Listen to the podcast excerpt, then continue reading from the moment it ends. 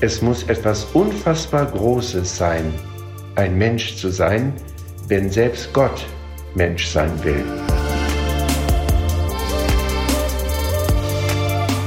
Mit Herz und Haltung. Dein Akademie-Podcast.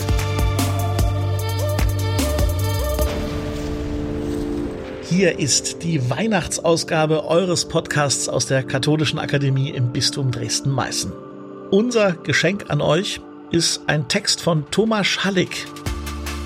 Der katholische Priester, Religionsphilosoph und Professor für Soziologie an der Karls-Universität in Prag denkt nach über Weihnachten in der zerbrechlichen Existenz. Ein Text über die Bedeutung des Menschseins.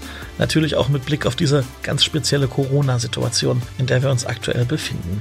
Es liest diesen Text der Bischof des Bistums Dresden-Meißen, Heinrich Timmer-Evers.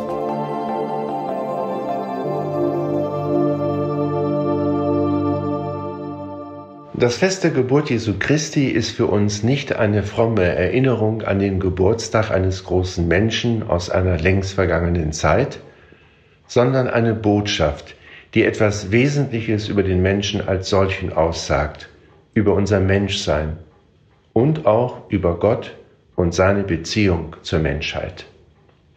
Das Wort Gott ist für viele Menschen zum Fremdwort geworden. Es klingt fern, verdächtig und weckt auch unangenehme Gefühle. Wenn es Götter gäbe, wie hielte ich's aus, kein Gott zu sein? schrieb einmal der Philosoph Friedrich Nietzsche. Vielleicht hatte er mit diesem Gedanken einen der Gründe dafür erfasst, warum für manche schon allein die Idee Gottes unangenehm und nicht annehmbar ist. Hinter der Behauptung von manchen Menschen, dass Gott nicht ist, steht nicht so sehr die Überzeugung, dass die Wissenschaft über die Existenz eines solchen Wesens nichts aussagen kann, sondern vielmehr das Gefühl, dass es Gott nicht geben darf. Er wäre mein Konkurrent. Er würde meine Größe und meine Freiheit einschränken. Mit anderen Worten, er würde mir nicht erlauben, Gott zu sein. Ist nicht die Versuchung, Gott zu sein, etwas, das tief im Herzen eines jeden Menschen schlummert? Die Bibel erzählt uns auf ihren ersten Seiten, dass es dem Menschen, kaum dass er aus dem Staub der Erde aufgestanden war, nicht genügt hat, dass er als Abbild und Gleichnis Gottes erschaffen wurde. Er wollte wirklich Gott sein. Er wollte sich an die Stelle Gottes stellen. Er wollte Gut und Böse erkennen, um darüber entscheiden zu können, was gut und böse ist, um über das Gute und das Böse frei verfügen zu können. Gott zu sein Gott von seinem Platz zu verdrängen und sich selbst auf diesen Platz zu stellen, so zu tun, als ob man Gott sei. Diese verlockende Vorstellung erregt die menschliche Fantasie. Eigentlich ist jede böse menschliche Tat dadurch böse, weil sie faktisch dieser Sehnsucht zum Durchbruch verhilft, auf niemanden Rücksicht zu nehmen selbst derjenige zu sein, der nach eigenem Belieben entscheiden darf, was gut und was böse ist. Derjenige zu sein, der Regie führt über sein Leben und das Leben der anderen Menschen. Das Bestreben, der Mittelpunkt von allem zu sein. Dieser menschliche Stolz zieht sich in vielen Ausdrucksformen durch die ganze Menschheitsgeschichte. Er ist die wesentliche existenzielle Lüge, weil sich der Mensch damit für etwas ausgibt, das er nicht ist und nicht sein kann. Er verlässt den Platz, der für ihn gemäß der Schöpfungsordnung vorbehalten war. Und auf einmal hören wir aus der Stille der Weihnacht eine ganz verstörende Botschaft. Dass im Herzen Gottes eine andere Sehnsucht ist, die Sehnsucht, Mensch zu sein. Das Wesentliche an der weihnachtlichen Botschaft ist der Satz, dass das Wort Fleisch wurde. Das Wort, das am Anfang bei Gott war, das Gott war, wie wir es im Prolog des Johannesevangeliums lesen. Das Wort, durch das Gott sich ganz selbst entäußern wollte, ist Mensch geworden. Gott, der für uns zunächst fern und unbegreiflich ist, der alles übergreift, dieser Gott will sich verständlich machen. Er sendet sein Wort. Er gibt sein Wort den Menschen und nimmt es nicht zurück. Jenes schöpferische Wort, voll von Leben und Kraft, das Wort, durch das alles geworden ist, was geworden ist. Das Wort, das von den Propheten getragen wurde. Das Wort, durch das sich Gott mitteilt und teilt. Dieses Wort schreitet durch die Heilsgeschichte hindurch. Und die letzte, endgültige und vollkommene Gestalt dieses Wortes ist das Menschsein Jesu Christi.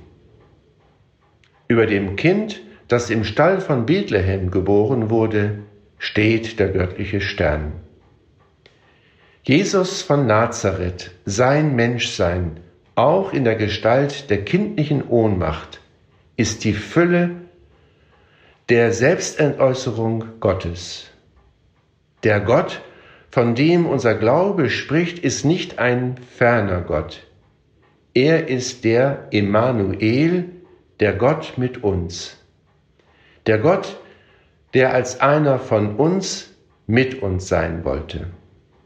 Gott prägt unser Menschsein, indem er sich selbst entäußert. Das Menschsein ist der heilige Ort, an dem uns Gott begegnet. Es muss etwas unfassbar Großes sein, ein Mensch zu sein, wenn selbst Gott Mensch sein will. In diesem weihnachtlichen Glauben sagen wir, dass jeder, der sein eigenes Menschsein und das Menschsein der anderen als eine Gabe und Berufung dankbar und verantwortlich annimmt, bereits dadurch Gott begegnet. Gott ist immer dort, wo der Mensch ist. Auch diese Hoffnung ist Bestandteil unseres weihnachtlichen Glaubens.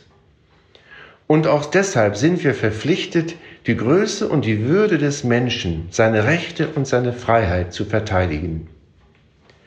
Im Namen dieses weihnachtlichen Glaubens sagen wir Nein zu allen Versuchen, den Wert des Menschen herabzusetzen und den Wert des Menschen gering zu achten. Im Namen dieses weihnachtlichen Glaubens sagen wir, dass kein Mensch in der Welt diskriminiert werden darf, weder aufgrund seiner Herkunft, Religion, politischen Einstellungen oder Zugehörigkeit zu einer Nation. Im Namen dieses weihnachtlichen göttlichen Vertrauens in den Menschen wollen wir alle, die verzweifeln und darüber nachdenken, sich das Leben zu nehmen, an die Größe und Schönheit des Menschseins erinnern. Das menschliche Leben, jedes, auch das zerbrechlichste, auch das, welches noch im Schoß der Mutter verborgen ist, ist heilig. Es ist eine große Sache, ein Mensch zu sein, sagt uns die Botschaft der Weihnacht.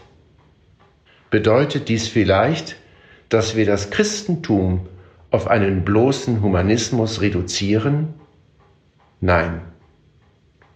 Mensch und Gott, Gott und Mensch gehören zusammen, sagt uns die Botschaft der Weihnacht.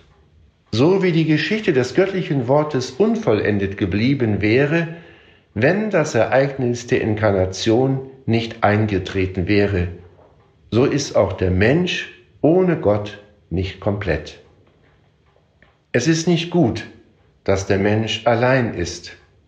Die Wahrheit dieses biblischen Wortes erleben wir gerade an Weihnachten sehr lebendig. Der Mensch soll sich nicht isolieren. Er soll sich nicht von anderen Menschen isolieren, auch nicht von Gott. Wenn sich der Mensch in sich selbst einschließt, besonders in der stolzen Sehnsucht, Gott zu spielen, beschädigt er dadurch sich selbst und handelt gegen die Ordnung der Schöpfung. Wenn er den Weg zu Gott findet, wenn auch in kleinen Schritten, vielleicht geführt von jenem weihnachtlichen Duft des Heiligen, vielleicht dadurch, dass er auch die menschliche Seite von Weihnachten ohne Verachtung annimmt, aber vor allem dadurch, dass er sein eigenes Menschsein ganz auf sich nimmt und das Menschsein der anderen achtet, dann wird jene gestörte Ordnung und jener Friede erneuert. Es ist nicht gut, dass der Mensch allein ist. Die Wahrheit dieses Satzes spüren viele Menschen an Weihnachten dieses außerordentlich schweren Jahres am eigenen Leibe. Viele Menschen sind in dauerhafter Trennung von ihren Liebsten, in Krankenhäusern oder in der Quarantäne. Viele Menschen sind einsam, weil der Tod ihnen nahestehende Menschen genommen hat. Viele Plätze bleiben am Weihnachtstisch leer. Nur wenige können die Festtage dieses Jahr so feiern, wie sie es die Jahre über gewohnt waren oder wie sie es sich wünschen würden. Wir haben bis jetzt über die Größe des Menschseins gesprochen. Das Vertrauen in den unermesslichen Wert und die Würde jedes menschlichen Wesens ist Bestandteil unseres Glaubens. Wir dürfen jedoch auch die Zerbrechlichkeit und die Verletzbarkeit der menschlichen Existenz nicht vergessen. Gerade an den zweiten Teil der Wahrheit über den Menschen haben uns die Ereignisse dieses Jahres erinnert. Noch vor einem Jahr konnte sich wahrscheinlich niemand vorstellen, dass ein unscheinbarer, unsichtbarer Virus die Welt mehr umwälzen wird als grausame Kriege, dass er den Weg auch zu den fernsten Ländern und Nationen finden wird, dass er nicht nur einzelne, sondern auch ganze Staaten treffen Wirtschaftssysteme erschüttern, in die politische Entwicklung und in das kulturelle Leben eingreifen wird. Ja, diese Erfahrung hat auch unser religiöses Leben, unseren Glauben berührt. In Zeiten von Katastrophen finden sich immer Menschen, die ihr Gottesbild als Erklärung anbieten, das Bild eines rachsüchtigen, verärgerten Gottes, der grausame Strafen herabschickt. Auf das Geheimnis des Bösen und des Leids bieten sie einfache Antworten. Es ist die Strafe Gottes, die Strafe für diejenigen, die diese Menschen hassen oder vor denen sie Angst haben. Ihr Gott ist das Instrument ihrer Rachsucht. Lesen wir das Buch Hiob, das eine leidenschaftliche Polemik mit dieser blasphemischen Auffassung von Gott darstellt. Auch Jesus lehnte es ausdrücklich ab, hinter jedem Unglück und jedem Leid eine Strafe Gottes zu sehen. Suchen wir Gott nicht in den Stürmen der Katastrophen, in den Fluten des Unglücks, in den todbringenden Erdbeben, die viele Sicherheiten erschüttern. Lauschen wir vielmehr seiner Stimme im leisen Hauch des menschlichen Mitgefühls, in den Äußerungen der solidarischen Hilfe. Gott ist in unserer Welt vor allem in den Akten der menschlichen Liebe, des Glaubens und der Hoffnung anwesend. Gott ist das, was in der Liebe heilig und bedingungslos ist. Das Jahr 2020 hat die Zerbrechlichkeit der menschlichen Existenz gezeigt. Es hat in unsere Welt viel Schmerz und große Ängste hineingetragen. Es hat jedoch auch viele Zeugnisse einer aufopfernden Liebe gebracht, welche die Angst, die Gleichgültigkeit und den Egoismus überwindet. Ubi caritas, ibi Deus est. Wo die Liebe ist, dort ist Gott, singen wir während der österlichen Liturgie. Denken wir daran, auch an Weihnachten.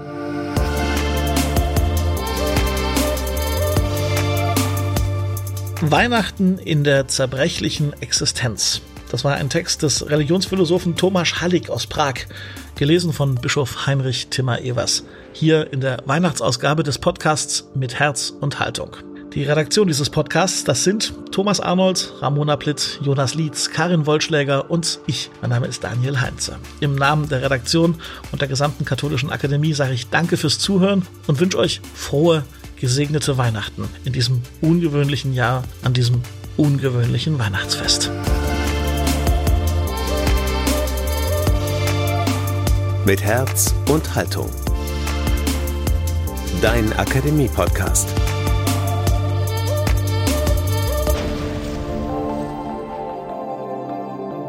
Ein Angebot der Katholischen Akademie im Bistum Dresden-Meißen.